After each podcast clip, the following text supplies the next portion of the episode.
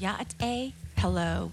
Welcome to Real Native Roots, Untold Stories, a podcast by a Native woman with deep roots, hosted by yours truly, Vicki Katsuliboy Oldman. I am a lover of stories, a connector, and a holder of wisdom keepers. Each month, we will be connecting with our Native relatives and exploring what medicine our guests share and offer to us. Please join me on this uncharted journey to learn, connect, and reflect. Ayahat, thank you. Good day, listeners. How are you? Welcome back. I'm excited about today, but I'm going to check in with you like I always do and let you know some of my learnings. Today's learning for me anyway is just that, learning.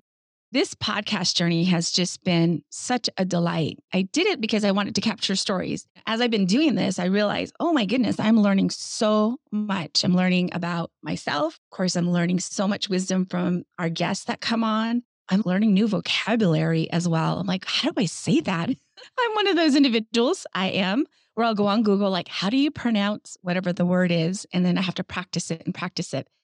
I'm horrible with the English language, and it's one that I have not cracked. I hope that you are spending time at the end of the day reflecting on what did I learn today and how are you applying that learning? I, as you know, have a story to read. This story I found, actually, I'll be honest, it was spirit that found the story for me. Usually I really look for a story that might relate to my guests. In this case, I just asked spirit. After I read it, I'm like, oh my gosh, this is so in line with my guest who's coming on. I'm going to read it. And so I just ask that you bear with me as I read this story to you all. I tell you guys, you're going to know this author because I've been reading from him a lot. I really wish I met him. He's no longer on this plane. He's left us, but he left us his books, which I completely appreciate. So the name of this story is called Which Hat to Wear? Life certainly was simply as a stereotype. It gets harder and harder to be an Indian in this country. Back in the good old days, your average Aboriginal could at least depend on existing stereotypes to amble through the rough spots. Nowadays, with Indians going prime time on a regular basis, you really have to work to be recognized as a bona fide Indian. In those days, prior to the media explosion of the 80s, the general perception of Canada's Indians was that of fluttery, welfare-dependent wards of the state with a charming romantic history. In tense social situations, all you really needed to do was grunt a little, remain stone-faced, and talk about your grandfather. Either that, or you found it necessary to affect the militant perception of the Indian. To fit that particular dimension, you needed to sport long braids, turquoise, beaded vests, moccasins, and various Aboriginal accoutrement. Your vocabulary needed to be spiced up with at least four derivation of the word hunky in quotes. There are at least a dozen, but four is a strong traditional number, and peppered with reference of Che Guevara, revolution, broken treaties, and the sanctity of land, and of course, your grandfather. Then there was the Hollywood image. Those of us who wandered into this scenario soon found ourselves considered, in quotes, hot invitations to parties hosted by the liberal-minded. To be a Hollywood Indian, you absolutely needed to look the part. Long braids, cowboy boots, jeans, beaded paraphernalia, and jewelry. It also is essential that you discuss the Sundance, sweat lodges, vision quests, eagle feathers, the meaning of the circle, and of course, your grandfather. Fitting into one or all of these stereotypes made it relatively easy to wander around the country and be accepted as genuine Aboriginal. Then enlightenment happened. For one or another, the public began to latch on to the idea of Indians as diverse cultures, and our cover was blown forever. Suddenly, there were Native politicians on television, artists and playwrights being interviewed on Morningside, Native lawyers pressing cases and causes in the Supreme Court, Native teachers, journalists, social workers, doctors, and policemen. With the cultural light switch thrown open, people everywhere discovered Indians. They discovered that there were more than just the Apache, Cherokee, Sioux, Cheyenne. Indians were everywhere. They discovered the Dogrib, Flathead, Soto, Oneida, and Ojibwe. When they stumbled upon them, they found warm, humble, humorous, kind, politically astute, and culturally motivated nations within their own nation. They discovered there was a history of their country that was never revealed in the history books or school texts. They discovered nations of Canadians who had added much to the fabric and fiber of their homeland and had been credited with none of it. They discovered a missing part of themselves.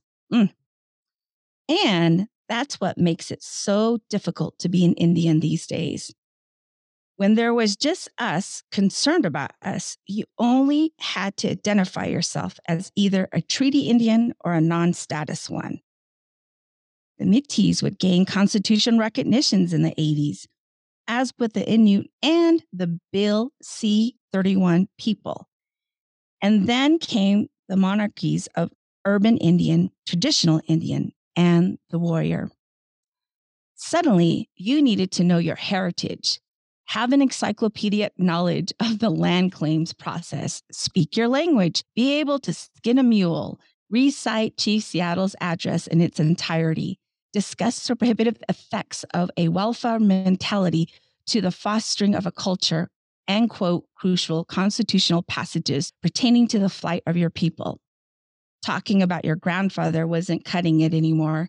Sure, you still could score points at parties with references to sweetgrass, hand drums, and powwows, but more and more, we Indians would find ourselves pressed to digress on residential school, the fur trade, the relative merits of party politics on Native organizations, fiscal restraint, the OST and its effect on our tax status, and comparative analysis of the Mulroney and Trudeau cabinets. It started to seem like we were required to qualify as Aboriginal, all of which is fine. There's a certain element within our community that hungers for the security of relative anonymity. Because it used to be somewhat comforting to simply grunt, look quizzical, and wander away in stone-faced elegance to another corner of the room. Nowadays, they follow you. It becomes downright hip to be up on Indian issues, and it's requiring us as Aboriginal people to look more closely at who we are, where we came from, and where we want to go. Grandfather, I think, would be proud. Thank you, Richard. And like I said, when Spirit found this morning, I was like, oh, this is too perfect for our guest. I hope you all enjoyed that.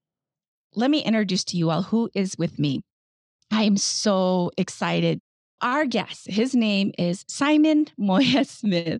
I met him on a Saturday afternoon on August 13th, 2022, in a little cinema theater in Albuquerque. We were watching a movie called Little Big Man. I had never seen it. So I was there with a friend. He actually was excited about meeting Simon. I had no idea who Simon was. I was like, okay. At the end of the movie, Simon and another individual, three of them were facilitating conversation about the movie. They wanted to unpack it and talk about what references folks saw, felt about being Indigenous and what that means. I was like, who is this man? And I know a handful of men that facilitate quite well. And I was blown away and how well he was spitting out data, just calling people on their reflections and thoughts. So at the end, I went down. I was like, I got to meet him. I got to meet this guy. Go down, meet him, tell him how amazing he was and how impressed I was. I remember in quotes, he said to me, "You either going to love me or hate me." That caught my attention. I was like, I want to know more about that. What is that? What is that all about? So I went on my own little journey and started to follow him, research him. hear and read his articles and videos. I'll tell you, Simon Moya-Smith, if you don't know who he is, you will definitely know after this podcast connection. He is Oglala Lakota and Chicano. He is a writer, a journalist, and I would even say a storyteller in that way. If I had to hashtag him, if someone said hashtag Simon, I would say smart, funny, clever, witty, fearless, real, man on a mission, introvert, I think also an extrovert, depending on the situation, raw, and I would say a phenomenal Indigenous man. He has appeared on The Nation, NBC News, Insider, Lonely Planet. He's a frequent guest on NPR, CNN. He teaches Indigenous studies and media at the University of Colorado. And he's also right now finishing up a book called Your Spirit Animal is a Jackass, Native Food and White Fuckery. So be on the lookout for that. I want to introduce to you my friend. His name, again, is Simon Moya-Smith. Simon, unmute. Say hello to our listeners. Oh, hi. Yeah, the way you painted me, man, I sounds like a saint, Jesus. I'm not. I'm a sinner. I love to sin. Hell yeah. Got some sinning to do. I'm so glad we're here. It finally happened. I caught my butterfly. Yeah, no, here we are after so long. Yeah, Jesus, that was August? God, yeah. That like the other day in Albuquerque. And yeah, no, that was a last minute invite.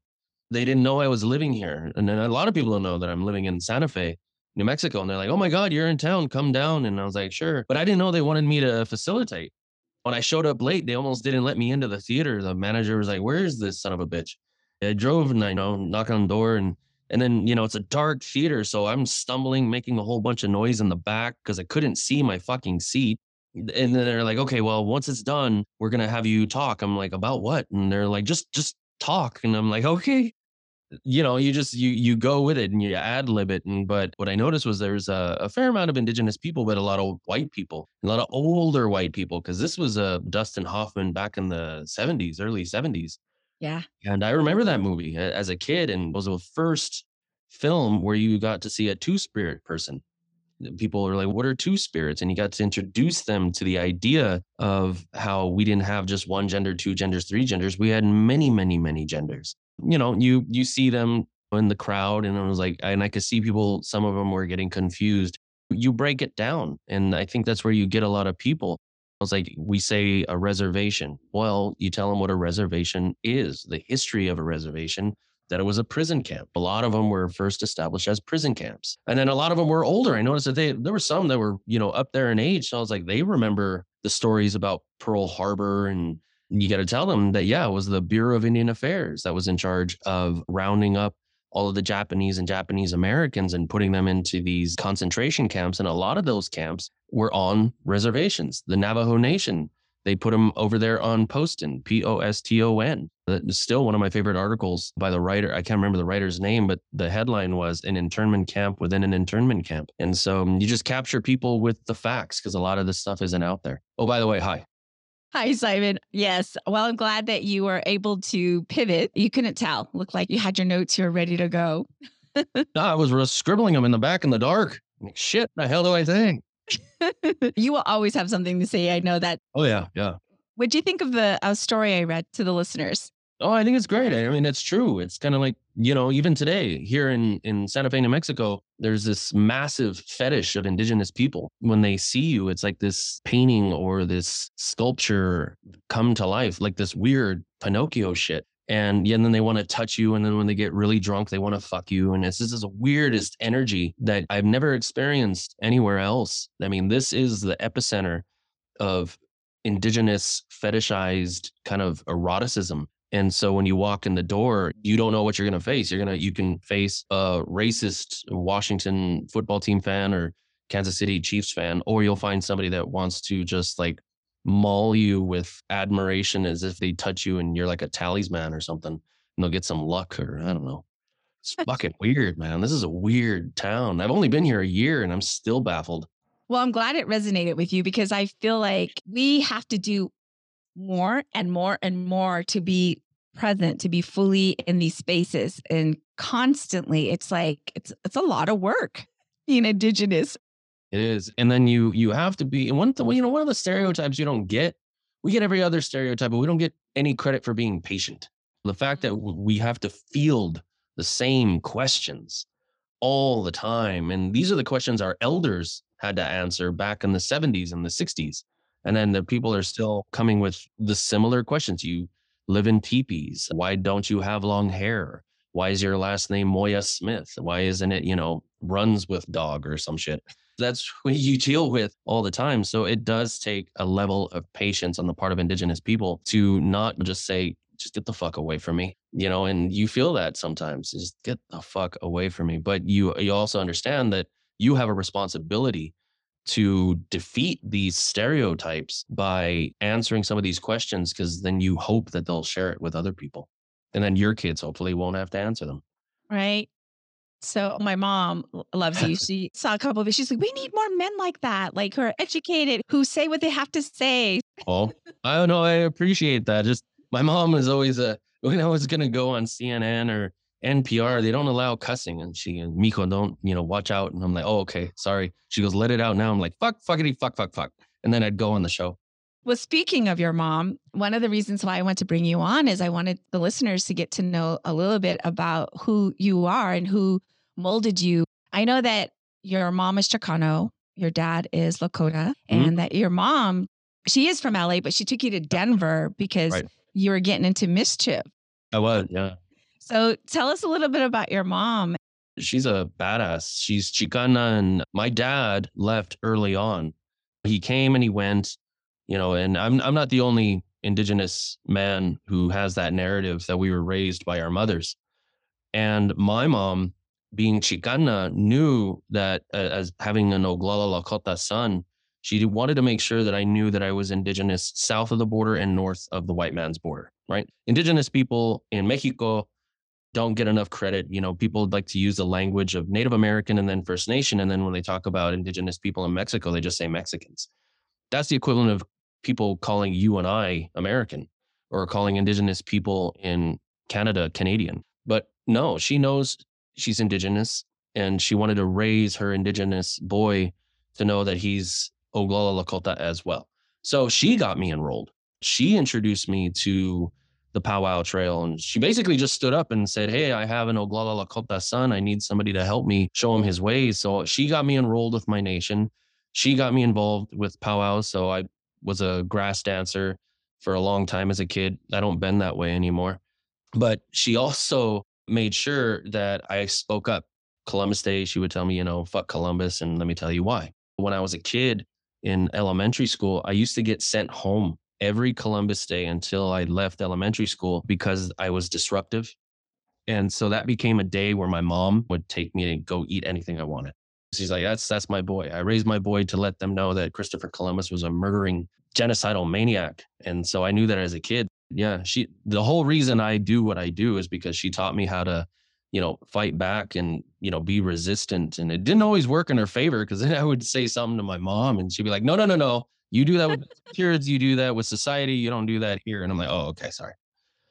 So yeah, she's tough, man. She's still a bad. She's a mama bear. But she's a mama bear that you don't want to cross.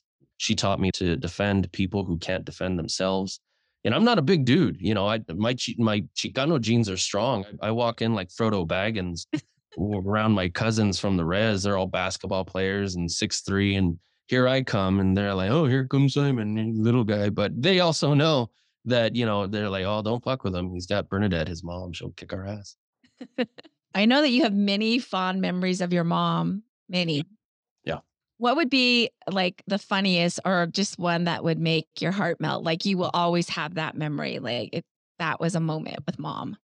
There was this one time when I was a kid in East LA. Now they've gentrified the neighborhood, but in Echo Park, it was lowriders and cholos and cholas and, our, zoot suits and the oldies music. There was one time where this lady was like fronting on, just trying to come at me, and the inner chola came out on my mom. it comes out, and I always look forward to seeing the inner Chola come out, like, oh, you know, watching her being defensive, but it's not like a mom that's like, don't fight. No, she'll take her earrings off and she's ready to go. She's ready to throw down. So when I was a kid, yeah, I don't know why this lady was coming at me. I can't remember what it was, but my mom just, it was almost like she stepped out of a lowrider. She was ready to throw down.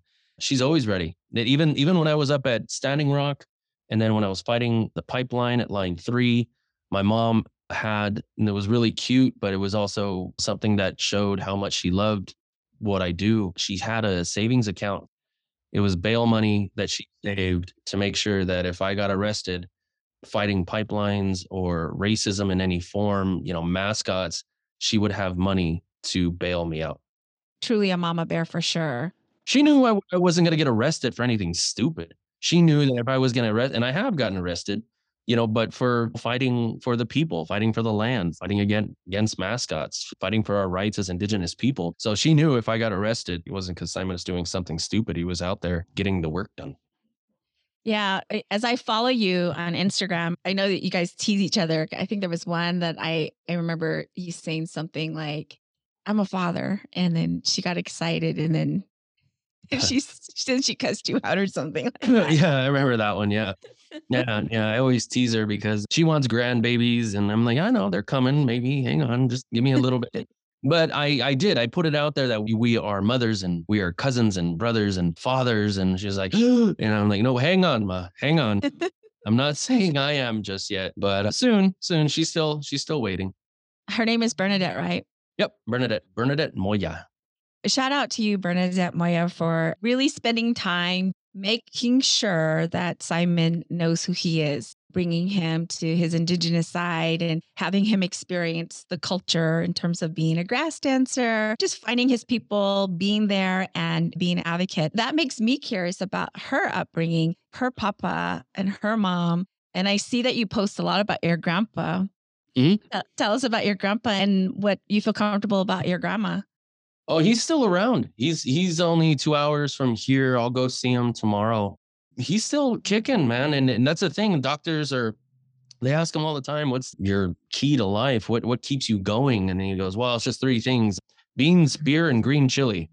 And that's it. That's all he needs. He needs his beans, his beer, and his green chili. And he's a happy camper. So he's still around. My grandma, though, his wife passed away in 1995. He still wears his wedding ring. He still calls her his babe. And she also, I think, is where I get my strength, because she grew up in LA as well. And as indigenous Chicana, she was very, very dark skinned. And so a lot of people thought she was black. So she wasn't allowed to sit at a lot of counters. Whereas my grandpa is a little bit more fair skinned. They would walk into restaurants in Los Angeles in the 60s and they would say, you can stay, she has to go. But she was a strong lady. Nothing ever really fazed her. That came through, and she taught that to my mom, and my mom taught that to me. And we're very fun, loving, food loving, comforting people. But there's also that gangster side that comes out once in a while. But you know, it's only in a protective mechanism, right? Don't let anybody fuck with you, and don't let anybody fuck with somebody you love, and, you know, especially bullies. And that's how I see the mascot situation. That's how I see the oil and gas, you know, this is a lot of bullies and a lot of people telling you what you should believe and what you should do and what you shouldn't do. They've been telling us that since 1492. And my grandma didn't suffer that. Neither did my grandpa. Neither does my mom. And now neither do I. Your grandpa is what, 90? Oh, he's almost 90. He's 87. He's 87. So he's been around for a while, you know. Oh, yeah. Oh, yeah. He's seen a lot of things, experienced a lot of things. And it sounds like you spend as much time as you can with him. As you continue to spend time with him, what do you feel like he continues to teach you?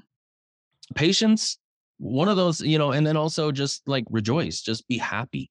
There's so much in life that we suffer from, and it can manifest in anxiety and depression and substance abuse. But my grandfather teaches me to just enjoy the moment while you can enjoy the moment. Don't stress over something tomorrow that you can take care of today. He passes on a lot of that joy. It helps me, especially, you know, since I have to go up against all of these racist fans and sports fans, just like today. And I even had a argument with a guy last night, who was wearing Chief stuff. And I heard him talking about, oh, we're the next to be canceled. And He was sitting next to a guy who's from Virginia and a big fan of the Washington football team. And so they kept throwing the R word around. And so I just, you know, I finally said, fuck it. And as I closed the tab out, I walked over to the guy and I said, hi, how's it going? I'm Simon Moya-Smith. He goes, oh, yeah. And so he probably thought I was a fan of the team. And I had to tell him that I was one of the leaders in the fight to change the Washington football team name. And now I'm also one of the leaders to get the Chiefs to change their name. I tried to educate him a little bit. But my grandpa teaches me, pick your battles. Some people are going to be assholes just for the sake of being assholes. They're going to be contrarian for the sake of being contrarian. Some people just don't want to learn. So don't waste your breath on those people. I said something to this guy. He was at least a little polite about it. I think that's one of the things my grandpa has always taught me. It's like, know when to pick your battles and know when to just say, fuck it, walk away. They're not worth your time. Well, he's a sweetie. I like some of the videos and the little post about him. I giggled when I saw that he now has a cell phone and can text. Oh, yeah. No, he can text and he makes everybody laugh. My sister's birthday was on January 27th. And I don't know why the hell she wanted to go to Olive Garden. I was like, Jesus, out of all the good food in this city. And anyway, so we go to Olive Garden and my grandpa enjoys his wine and he had more than a few. And as he's walking out, there's all these tables. And he sees this waiter pouring wine. And my grandpa, he's, you know, in Spanish, you say topedo. Topedo means you're drunk. And he's all topedo. And he goes, hey. And he goes, I gotta tell you something, man. There's something wrong with your spaghetti. And he goes, oh, yeah, what's wrong? And he goes, it got me drunk. And he had the whole table, all those tables, like this cute little old man that could barely stand because he's drunk off of wine. And then he kept telling people by the door. And that's the thing. He brings that joy. He brings that comedy. And it's necessary for especially the work that I do to find humor when I can. So after I write a really hard piece like I did today that just came out on The Nation about the Chiefs, I work diligently to watch something funny or to make light of life because with the work that I do, it can get heavy. It feels like a bag of bricks. But my grandpa taught me how to set the bag of bricks down. You can put them down. Yeah. My grandmother always did that well too. When you talk about heavy things or experience that you need to end it with some form of laughter. Yep. Something lighthearted. And then you can go, it's like, I don't know who told me this. Jesus, I can't remember. It's like being a boxer. You know, you can't keep fighting without going to your corner. You need to go to the corner. You need to hydrate, get some lessons, relax, let your body recharge, and then go back in. So every time I write a story, I remind myself I have to go back to my corner, sit there, hydrate, take some lessons, and then go back in. Thanks to Grandpa for all those lessons. Yeah. I think it's beautiful that your family is tight and very supportive. I feel like family, at least my family, they keep me grounded. You know, mm-hmm. my brothers will knock me down a couple levels. So It's good to have family that way that, you know, keep you grounded, right? Oh, hell yeah. Yeah. You know, the other thing I noticed as I was learning about you is not only were you a grass dancer and of course you're a writer, but I was blown away when I heard this. Oh, shit.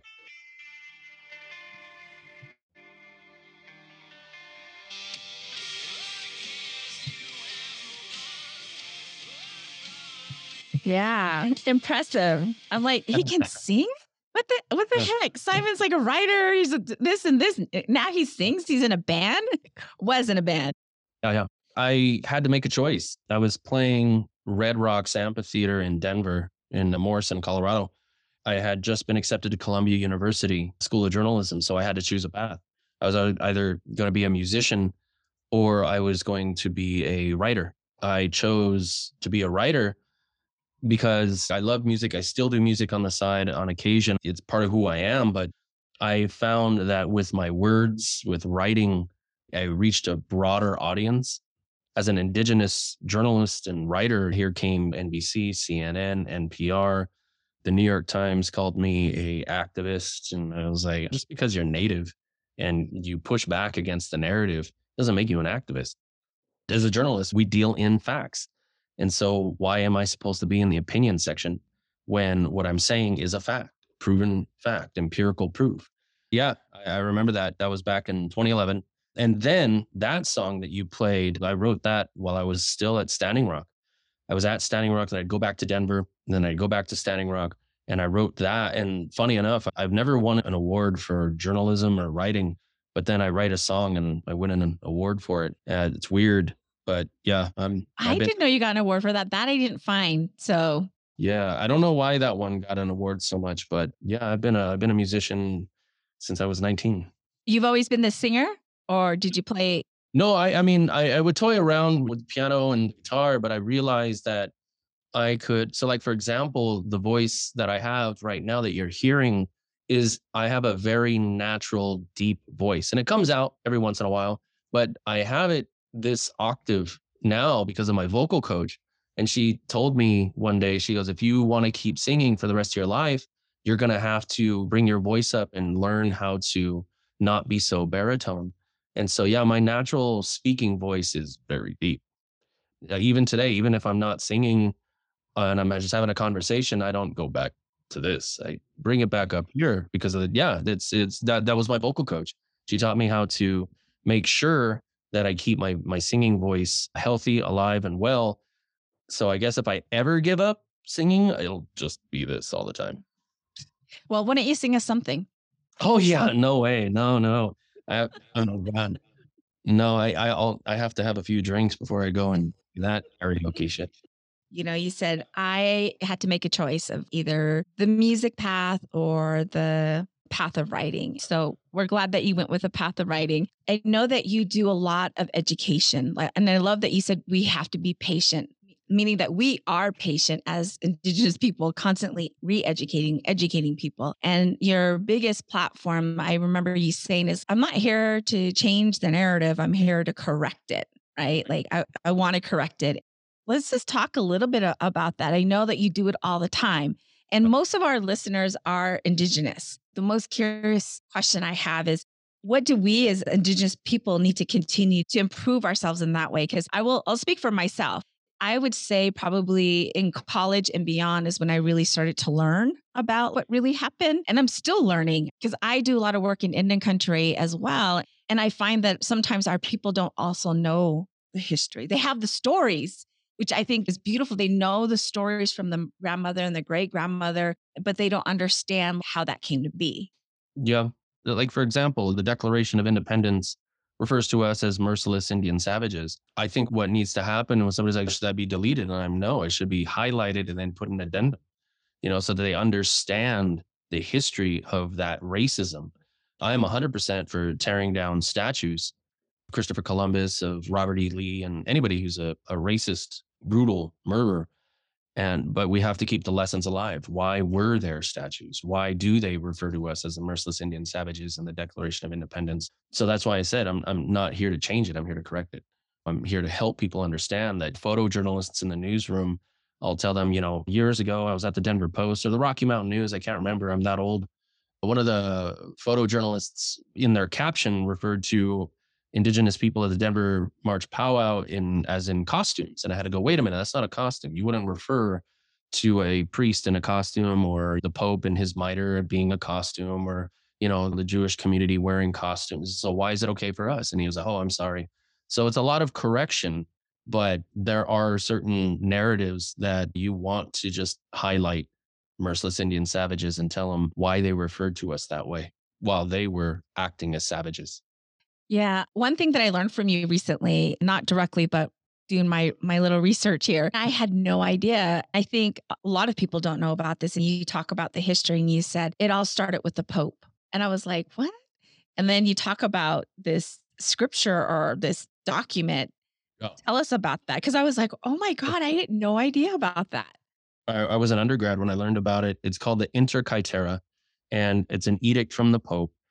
And it is the basis of Indian law, right? And Indian law is literally what it's referred to. The Inter Caetera said that go out and Christianize and take any land that isn't Christian. So when you study Indian law, which I did for a semester, luckily at Columbia Journalism, they let you go study at other schools. And I got to take Native American law at Columbia Law School. And so we talked about the Inter Caetera and the basis of Indian law and land theft. A lot of people don't know that it really branches out that way. And so any Native lawyer, that's kind of like, you know, 101. Where did this all start? And it started with a Pope's edict. And I believe it was 1100s. It was a long time ago, but yeah, the Pope is the basis, that edict is the basis of Native American law and what is still litigated in courts to this day. That just shows how much is missing in education, you know? Yeah, yeah. So one thing I know you always talk about too is telling folks how they need to continue to educate themselves. And I love how you say, you know, whatever you know about us as Indigenous people, throw it all out. Yeah. And start all over. There's that. And then also I feel like this is one message I always try to tell folks that are non-Indigenous is that once you know, it's your responsibility to also tell other people when they are misinformed or they say stereotypes. And what gets me a little flustered sometimes is if I'm amongst non-Native friends, right? And somebody says something, they'll look to me. They'll look to me and they want me to do the correction when they know very well that they could do it. Right, and I actually had a conversation one time with a colleague because something had happened. And then at the end, I said, you know what? It's much more powerful when it comes from you as a white woman than from an Indigenous woman, because when it's coming from me, it looks like I'm mad or upset or I'm salty, you know? I don't know. What are your thoughts about that? Well, yeah, I mean, there's those moments where you have to be the spokesperson for all of Indian country. And you have to remind them, like, I'm Oglala Lakota and Chicano. I'm not Oneida. I'm not Ojibwe. And you have to tell them that I can't speak on behalf of all the nations and tribes. But when it comes to something as basic as being respectful and showing that level of appreciation to Indigenous people by not saying something, not using the R word, or not making excuses for sports mascots or land theft, then you speak up. But, you know, I'm still learning. I don't know everything there is to know about Indigenous communities because we're so diverse.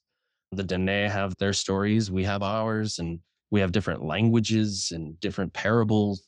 But yeah, you end up being the spokesperson for every nation and tribe, for every Indigenous person when you're the native in the room.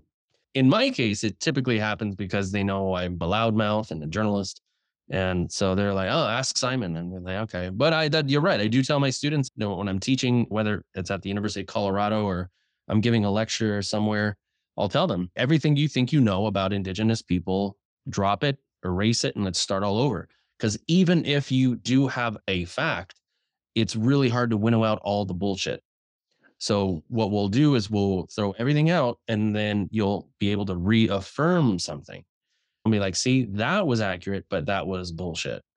It's important that people start all over again because we're talking about generations of misinformation, of lies, of propaganda. The idea that there was such thing as a spirit animal. There was no such fucking thing as a spirit animal. Not one nation or tribe has a spirit animal. That's total Americana. So yeah, you have to encourage these people to start all over again, whether they be elected officials or anybody. They're also carrying a lot of bullshit with them. As a matter of fact, do you know the difference between lies and bullshit? This is actually a lecture I give to my students. There's a difference. Tell me. Okay. People really do like to, it's lie, it's such bullshit. No, those are two completely different things. To lie is when you have the facts, but you present something false. Bullshit is when you pretend to have the facts and then you just say anything, right? So to lie is just like, where were you last night? And, you know, you weren't with your boys or whatever. Okay, and then you give her something. You know, that's a lie. Bullshit is kind of like, why is the sky blue? And you're like, oh, bird farts. You're pretending to know something. So those are two different things. So you have a lot of lies and bullshit you have to work through when it comes to the Indigenous history and narrative. And that can get gray. It can totally get fuzzy. Simon, you talk about this as well. And I'm wondering, what can we do as Indigenous people? You and I both know there are smart people out there, people who are doing a lot of good work, people who don't have a platform. However, what's beautiful about us as Indigenous people is like, we are so creative. We're so resourceful. We know how to do a lot with very little. The platforms we've been using now is like Facebook, Twitter, Instagram. We're using YouTube channels. There are a lot of Indigenous podcasters now. Yet, you say this over and over, we don't have a platform like on NBC, CBS, CNN, and that's strategy in a way. They don't want us to have the mic in those places. Do you think that will ever come? Yeah, I think it will. I think in time, just like the Washington football team changed its name, what is it? Omaha was the insurance company. They dropped their logo. I think it's happening. It's happening slowly. It's just, though, when I was at NBC News working at 30 Rock, you find out that the reason that they don't have it is because it's all about dollars and cents. And that's what I teach my students at the university. I just say, look, before we move on, we need to know one thing about journalism is that it's still a business. It's a donut shop. Okay. And so you want to put your best selling donuts forward. Okay. If this donut doesn't sell well, you put it back over there, or you just don't acknowledge it and you just keep putting the best donuts up front. And so when I teach my students, I mean, their minds blow when they think about journalism as a business. There's this great documentary called Misrepresentation, MISS, and it talks about how white male media is from Hollywood to journalism. And a lot of people don't know, but this is true. The most male, most white industry in the US is media, is journalism. And it's not oil and gas, it's not banking. And so you have to look at it from that lens. I was told when I was at NBC News is like there was no money in it. So they didn't, that's why there's no NBC Native. There's NBC Asian, there's NBC Black, there's NBC out for the LGBTQ community, there's NBC Latino, but there's no NBC Indigenous because they see our small population because we are the smallest racial minority in our ancestral land. And because of that, they don't see it as worth their investment. So even though it makes sense to have, you know, as they say, quote unquote, all the colors of the rainbow represented, we just don't justify them spending that money. And in time, yes, I do see that changing. But right now, that's why there is no, you can't turn on NBC News or ABC or CBS or, you know, MTV, Viacom. You won't see Indigenous people hosting a program. We're invited to talk about topics and that's it. And of course, with the evolution of time, things change. But right now, we're not worth their money. That's what it is. Mm-hmm. And again, having been in the back and watching how the sausage is made, you learn that they don't even think of you. So it's not even malicious. That's why CNN back in 2020 had that graphic that referred to us as something else. We're just not even considered. Yeah, of course, if you talk to a couple people, some of them may be fans of the Washington football team when it was the R words or the Chiefs or the Braves or et cetera. But at the end of the day, they can't grasp the idea of Indigenous people as a community because a lot of them grew up with that idea that they're Indigenous, they're a quarter Cherokee, they're a quarter Choctaw. So they will be the box checkers. So that's why you come across these folks and they're in the newsroom, but they're not pitching Indigenous stories, but they are box checking. They're saying they're Native American. Frustrating. Yeah, it is. It is. It is. It is. Yeah. And especially if your editor's a fan of like the Chiefs or something and, you know, you're trying to get a story out. And yeah, the Americans, Black, white, Latino, Asian, and some Indigenous folks have been conditioned to think a certain way. And we aren't in that diversity list just yet. Even though we make it in there sometimes, for the most part, you'll see a diversity list as Black, white, Asian, Latino, and then other. That's still something that we have to deal with to this day. I totally understand because of the work that I'm doing. As you said that, what came to my mind is, oh, that's why that this happens. What I'm saying there is these large intermediaries that are trying to do work in Indian country, they want to have like a Native program or service, and they'll get pockets of money from financial institutions. But then when that dries up, it goes away. Like, well, who's going to fund this, right? So similar. People don't acknowledge wholesale Native American Heritage Month. You know, Black history all over the place. Mm-hmm. Everybody's doing Black history from even the NHL, really super white, you know, hockey league. They have Black History Month and, you know, Hulu and all of it. But when it's Native American Heritage Month, they're like, it's what? Like, it's Native American Heritage Month. Oh, okay. But then that's it. You don't see anything on Netflix. Nothing on Hulu. You'll see some references here and there, but not wholesale. You won't hear NHL or the NBA or NFL. Nobody talks about Native American Heritage Month.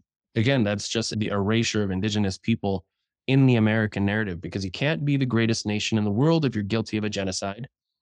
And everybody doesn't want to acknowledge that they're on stolen land. So right. That's why the United States can apologize to the Black community for slavery. But they can't apologize to Indigenous people for slavery and land theft while they're not going to give it back. And that's what it is. And it would be an empty apology. That's why we don't get an apology. We barely get any recognition because they know their own stolen land. It's, as you say all of that, it makes me think that's why we're doing it ourselves. Yeah. one bit at a time, we're doing it ourselves. And I feel like the more that we speak up in whatever platform, wherever there's an opportunity for us to be there, it's like we almost have to literally insert ourselves there because like, hey, this is just as important.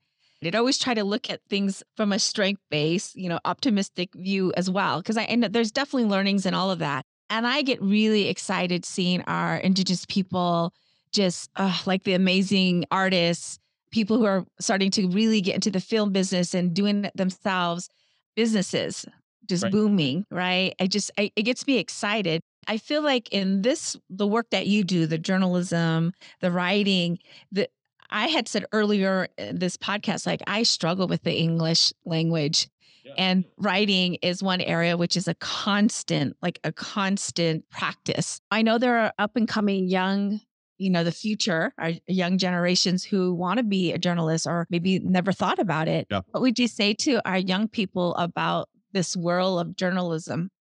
Well, first off, I really bloomed later when it came to academia and writing. I knew I was always a storyteller. My mom was a storyteller. But the reason I got into the language, English language, was because I was like, oh, so this is how they lie. This is how they get away with it. And so I wanted to study their weapon and how they would use it as a spear. So if I can beat them at their own game, I would be in a better position.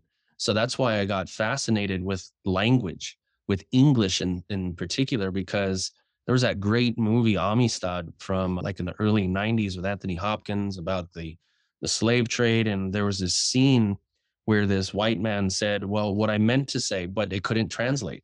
You either say something and it means something or it doesn't. But because there's so much room for lying and deceit in the white language, I needed to study it. And so I still do. I still study words every day, words I don't know, words I really, I'll put them up on my wall and just so that I can see them. And then I picture that as a way to fight back and to win at their game, meet them on their plane if they want to throw those punches. It's just like boxing. You study your enemy and you study their moves. And for white people in invasion and colonization, it was language. And that's how they got away with a lot of things. For this upcoming generation of young writers and storytellers and journalists, it is a practice of patience. You're not going to all of a sudden show up in the newsroom and be a columnist. I had to write about weather.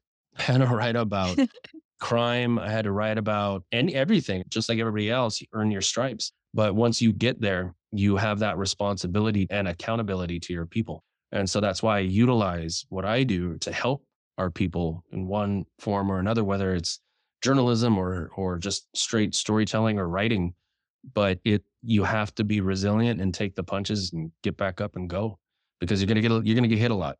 You're going to have Black people as an editor telling you that they're not going to run this story, and maybe because he's a fan of the Blackhawks.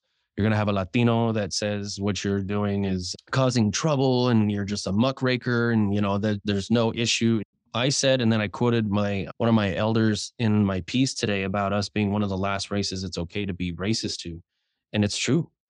When I was living in D.C., there was this one bar.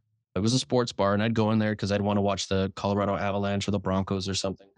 But if the Broncos were playing the Washington football team, or if the crowd was, there to watch the game, and here comes natives, we would get run out by the Black community, by the Black fans, the Latino fans, the gay fans, white fans, old fans, young fans. You really have to realize you may be the only native in that newsroom. And so you are representative of all the people. Even though I'm not Diné, I'm not Ojibwe, I know that as a native, I'm representing all Indigenous people to these people. So it's a lot, but it takes a lot of patience. I love that you said how every day still you're learning every day words. Yeah.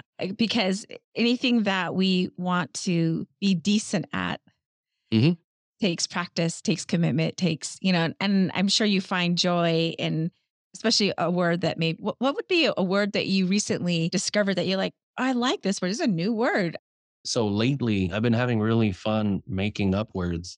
Years ago, and I'm revisiting, they're like old friends. Like I'll talk about how, you know, people's dipshittery, fuckery, which I included in the title of my book, because it really encapsulates a lot of those emotions, utilizing their language and turning it against them, just like fuckery, dipshittery, assholery. It makes sense. Like, that's just a bunch of assholery. You don't have to use so many words to say, oh, they're being assholes. And no, it's just a lot of assholery. Yeah, that's their fuckery. Look at that dipshittery. Utilizing less words to get your point across. I still like the old language. I started with Edgar Allan Poe. He'll use words in Latin like rara avis in terris, and that just means rare in the land. I still use those, you know, of yore. They get edited out because that's old English. That's old Edgar Allan Poe and poetry. But I still love that purple prose. That's what it's called. Purple prose is poetry. I try to use it as much as I can, but, you know, they get edited out. But again, like you said, it's like, keep learning, know your craft, just like a chef, know all the spices. And that's what I do with words. You know, I just grab that little spice, add it in there, grab that spice, add it in there. Building on the learning, what do you feel like you keep relearning? In other words, what do you feel like universe is always trying to teach you? And maybe you haven't caught on yet. And it's like, I made this mistake again. It's in a different situation or with different people. What do you feel like you keep relearning? I need to relearn how to not just pick my battles, because that's something, again, like my grandpa taught me, but also know when it's going over people's heads. Like some of the stuff they don't understand and some of them they don't want to learn. So I need to stop doing that. You know, then I did last night. I made sure with that white guy wearing the Chiefs outfit, I made sure to know when to stop. When is this now becoming more of a brutal beatdown and dial it back? And so I think that's what I keep learning is how to dial it back when some people are like, all right, Simon, that's good. Let's go. Let's go. And we're like, no, fuck this guy. And you know, that, so that is something I continually have to remind myself is when to stop, when enough is enough. And so last night I reminded myself, so I did pretty good. Yay. Well, I know you, we all know you write. We now know you sing. And that was interesting. The path. I know you paint, you cook, you chop wood. You dance. So what else do you want to try? What have you not tried yet that, you know what, I want to explore that. I want to try that. Well, the whole chopping wood thing, that was only because I got stuck in Minneapolis, in Minnesota in March of 2020 when COVID really shut everything down. And so I ended up living on the Leech Lake Reservation in northern Minnesota in this little cabin with water protectors who were fighting Line 3 and my girlfriend at the time. But it was so fucking cold. And I had never experienced cold like that before. What would warm you up is chopping wood. So I would get up every morning, make coffee, make tea, I'd make breakfast. And then I'd go out and just chop wood and chop wood and chop wood. And then one day I look in the mirror and I have this big old bushy beard and I have long hair down to my shoulder. Yeah, it just happened like that. And I'm like, Jesus, I look like a mountain man. All I needed was the fucking plaid. I'm always open to learning new things. That's why I always try to cook new meals, different things that I've never cooked before, or perfect things that I have already made in the past. I'm just open to new possibilities. Of course, there's things that interest me. I love hockey. I used to play hockey when I was a kid, but it's kind of an expensive sport. So if I wanted to get back into it, and I live right across the way from a ice rink, and in this gym, but it's really expensive. So I like my hobbies cheap. Well, I know one of your hobbies, I don't know if it's a hobby. Maybe you probably could say it is. I know you love tacos. There's always something about you and your tacos. And when I saw that you said you went to Mexico for tacos, I'm like, what? Tell us that story. There's this great taco stand that allegedly, as lore tells it, invented the fish taco in the deep fried beer batter style. And I had to try it and I did. And man, I love tacos, but I haven't had that orgasm since with that taco. There's this one that comes out of Mexico and it's making its way across the US little by little. And I encourage people to try it. It's called birria, but it takes a long time to make. And there's a consomme, so it's more like a stew and then you dip your taco in there. Oh, it's amazing, but it's pretty rare to find outside of LA. There's a couple places that sell it in Denver. I know it just got here to Santa Fe. So I think that's also, you know, me being Chicano. I'm proud of being Chicano. And especially when the Trump era came around, all these racist bastards were saying awful things about Mexicans, but they would still eat our food. And that was the funniest fucking thing, that some of those jackasses that stormed the Capitol, after they did that, they went and had tacos later. Oh my goodness. Right. And these are the people that are like shut down the border and going down there looking like, you know, they're in the military, even though they didn't join the military, which always got me fucking, that gets me. You see these guys that walking around looking like John Wayne, and then the other ones look like they're about to go storm somewhere in the Middle East, but they've never joined the military. You know what, dude, you're cosplaying. Go back to the basement. Your mom will bring you Cheetos and you can play your video games. But yeah, the hypocrisy of like, they don't want us. They don't want Mexicans. They don't want our people being here, but they want our cuisine. And that's the same thing with indigenous. They have a problem with us, but they have no problem putting a fucking dream catcher in the rearview mirror of their Mercedes, or putting up a painting of an indigenous person that's apparently supposedly from the 1800s. But then when you and I walk in the room and we have an issue with something about appropriation or racism, they just don't want to be a part of it. Right, right. So Simon, I always like to ask our guests after we have a dialogue. I really enjoyed this. I've gotten to know you more, and I did this because I wanted to also have folks see another part of you. I know that you're out there in public, but most of the time when you Google you, you're telling folks that's incorrect, that's wrong. What would be one word of advice or wisdom that you want to offer our indigenous relatives and other folks listening? What is landing for you right now in your core about what folks should be sitting with? Be nice. Really. I mean, you look out there and sometimes there's natives being really fucking awful to other natives. And I think that's because we know how to press each other's buttons. And we already get it from the other fucking groups of people. We don't need to do that to ourselves. And you see some of these natives that are going around saying that they're more native than this person, or they can say this because they're the feather carrier, pipe carrier. It's like, so that doesn't excuse you from being a decent person. And I see that a lot. I see that crabs in a bucket bullshit. I'm more Indian than you, and I can say this because my grandpa, and be like, I don't give a shit who your grandpa was. Your grandpa could have been like the fucking saint of Native Americans. I don't give a shit. You should still be a nice person. Be supportive.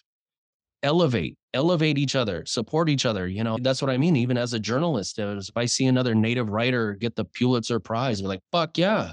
I wouldn't be like, oh, no, damn, why not me? Fuck that guy. And I've come across some of these Native men, especially in my field, they do this silverback gorilla thing. And then you see some Native so-called scholars create a list about who's Indian, who's not. It's just weird, man, to see like that level of evil hostility aimed at each other. Just be decent, be nice, supportive, encourage people, encourage each other, be there for each other, because there's not a lot of us. So we have to support one another regardless. You know, I mean, we all have our flaws. We're human at the end of the day. So we're going to be jealous. We're going to be petty. But that's part of the human condition. But I think that when people start to tear down other natives, it really breaks my heart. As a matter of fact, this was fucking funny. You remember Shailene Woodley, the actor? She came out to Standing Rock. I remember seeing her because I was so surprised how tall she was. And she was there one day and she started supporting indigenous people, this, that, and the other. And then a whole bunch of natives started tearing her down. And I can't remember what it was about, but then somebody made a comment on Facebook and they said, now Shailene Woodley is indigenous because other indigenous people are trying to tear her down. And there was almost like, that was funny, but it broke my heart to know that's the bar. You are legit indigenous if other indigenous people are scrambling to tear you down. And I hate that part of Indian country. I despise that part of Indian country, and it's there. And we know it's there. A lot of people don't want to talk about it. There's this guy called Lakota Man One on Twitter, and he's blocked everybody. But all the white people are just like flooding his, like, oh, support, yay, support. But he blocks all indigenous people. And we don't know who the fuck he is. And so we have to deal with that all the time. And he's one of the people that we're fighting these posers, or even if they're native, they're supported by the white people, but they're not supported by their community. Yeah, all of that to say, just be fucking nice, man. Jesus. I wholeheartedly agree with you. I do. It's sad. When I see that, though, when I see that happening, I see it as the individual, whomever they are, that's some healing work that they need to work on. You know, yeah. A lot of healing still needs to happen in this world. I love that piece of advice. So thank you. Uh-huh. I have fire round questions. Oh, shit. Okay. You're not afraid of them, though. All right. I'm ready. I know. The first one is, what would you tell little Simon? What would I tell little Simon? Oh, fuck. That's a loaded question. That's not fire round is asking me which is the best sandwich or what's my favorite taco. Asking me what I would tell little Simon is holy. Yeah. Oh, I need you to find those rounds. For me, I think what I would tell little Simon would be to laugh more, really, because even as a kid, I was always so serious. People still think I'm serious. Somebody said, "Oh, Simon, the angry Indian, Simon." I'm not angry. I'm just maybe loud. Yeah, probably a lot more. And then also, I did join the Marines when I was 17. I think that played a role in who I became. Honestly, okay, now that I think about it, I'd be like, for me, it would have been spend more time with family because a lot of them are gone. And, I can't ask those questions anymore. I wish I spent more time with my grandma to hear about those stories about her growing up in LA and being indigenous Mexicana, but everybody thought she was black and all of the restaurants she couldn't, go to and the discrimination she faced. And I even had my great grandma around. She died in 97. And I don't know. I think I would have encouraged little Simon to be a reporter back then and document it. Yeah. I like that. All right. Define privilege. Matt, are we going to go there? Privilege. I mean, it can go one of two ways. There's something like white privilege where you get pulled over by a cop and you're not scared. And then there's something I have the privilege as an indigenous journalist with a platform to share information. So it can go a bad way and it can go a good way. What is something that people get wrong about you? That I'm mean. Yeah, that I'm angry. And I'm not. I fuck around all the time. I like telling jokes. I got the funniest family in the world. But I'd never, that was it at Standing Rock. Yeah. Oh, fuck. I forgot about this. There was this one person that I met later and she was like, I wanted to come say hi to you, but I was scared to. And I go, why? She goes, because you're always so intense. And I was like, oh, I felt bad. And I was like, just come say hi. I'll get that at Indian Market and people will come up and say hi and it's cute. But yeah, I don't think I have that kind of resting dick face. But I, I just want to make sure that people know that they can come say hi. Yeah, come say hi. If I can say hi to Simon. And you did. You came up to me. Yeah. As I was leaving. Yeah, you came up. It's funny because I tell the story to other people. I'm like, I was like in this little bubble with Simon and we were like just talking. And then this little grandma comes and I want to like, grandma, I'm still talking to him. No. But at the end, I was like, Simon, I want a selfie with you. So it was cute. Yeah, they actually they stopped me at my car because everyone was leaving and they saw me leaving. But I was so hungry and I needed to get some food and I was carrying a hangover and I was ready to go and grab some food. And these cute little abuelitas were asking me questions and, I answered them and I was like, oh, my God, I feel woozy. I had to cut it off. I was like, I need to go get some food. Yeah. So anyway, all that to say, come say hi. Yes, come say hi to him. Best concert you ever attended? My own. Red Rocks Amphitheater. Yeah, that was a bucket list. I got to play, and if you've never seen a show at Red Rocks in Colorado, it's an outdoor arena, and it's up in the mountain. Yeah, that to be able to do a sound check on the stage where the Beatles played, a perfect circle, all of the bands, U2 and to be there. And so actually, as a matter of fact, under the stage, you can go, it's a tunnel and it takes you to the sound booth, but everybody who's ever played at that stadium has written their name on the wall. So I got to write my name on the wall that the Beatles signed and to be a part of history. So it would have to be that. Nice. Yeah. How would we say cheers to a word nerd narrative jazz? Wait, what? I want to see if you remember this. You wrote this. What did I write? How do we say cheers to a word nerd narrative jazz? How do we say cheers to a word nerd narrative jazz? Man, what was I on? You said hot damn. Oh, hot damn. Yeah. I love that one. Yeah, I do that all the time. Even now, like tonight, I'll probably go get myself a nice steak and gin and tonic, and it's really good. I hit the table and I say, hot damn, and people go, look, what's happening? That reminds me, my grandpa does his own. He'll eat breakfast, and we call him the breakfast slut because he'll go to breakfast with anybody, and so you have to get there first. Otherwise, he'll just go to breakfast with anybody, and I love it. It's so cute. He'll have a tortilla in one hand, and he'll have his fork in the other, and he's eating his food, and it could be huevos rancheros, it could be menudo. And he'll go, God damn, I love being Mexican. And he just keeps eating his food. So I think that's where I got it. Damn. Aw. All right. Last one. What are you most grateful for now? I guess still being here. I mean, when I was a kid, I joined a gang, and that's why my mom moved us from Los Angeles to the sticks of Colorado. Weirdly enough, everybody had guns exposed. These were cowboys, and I'm like, what the fuck, man? At least over there, nobody was showing them. Yeah, still being here, because a lot of my friends aren't.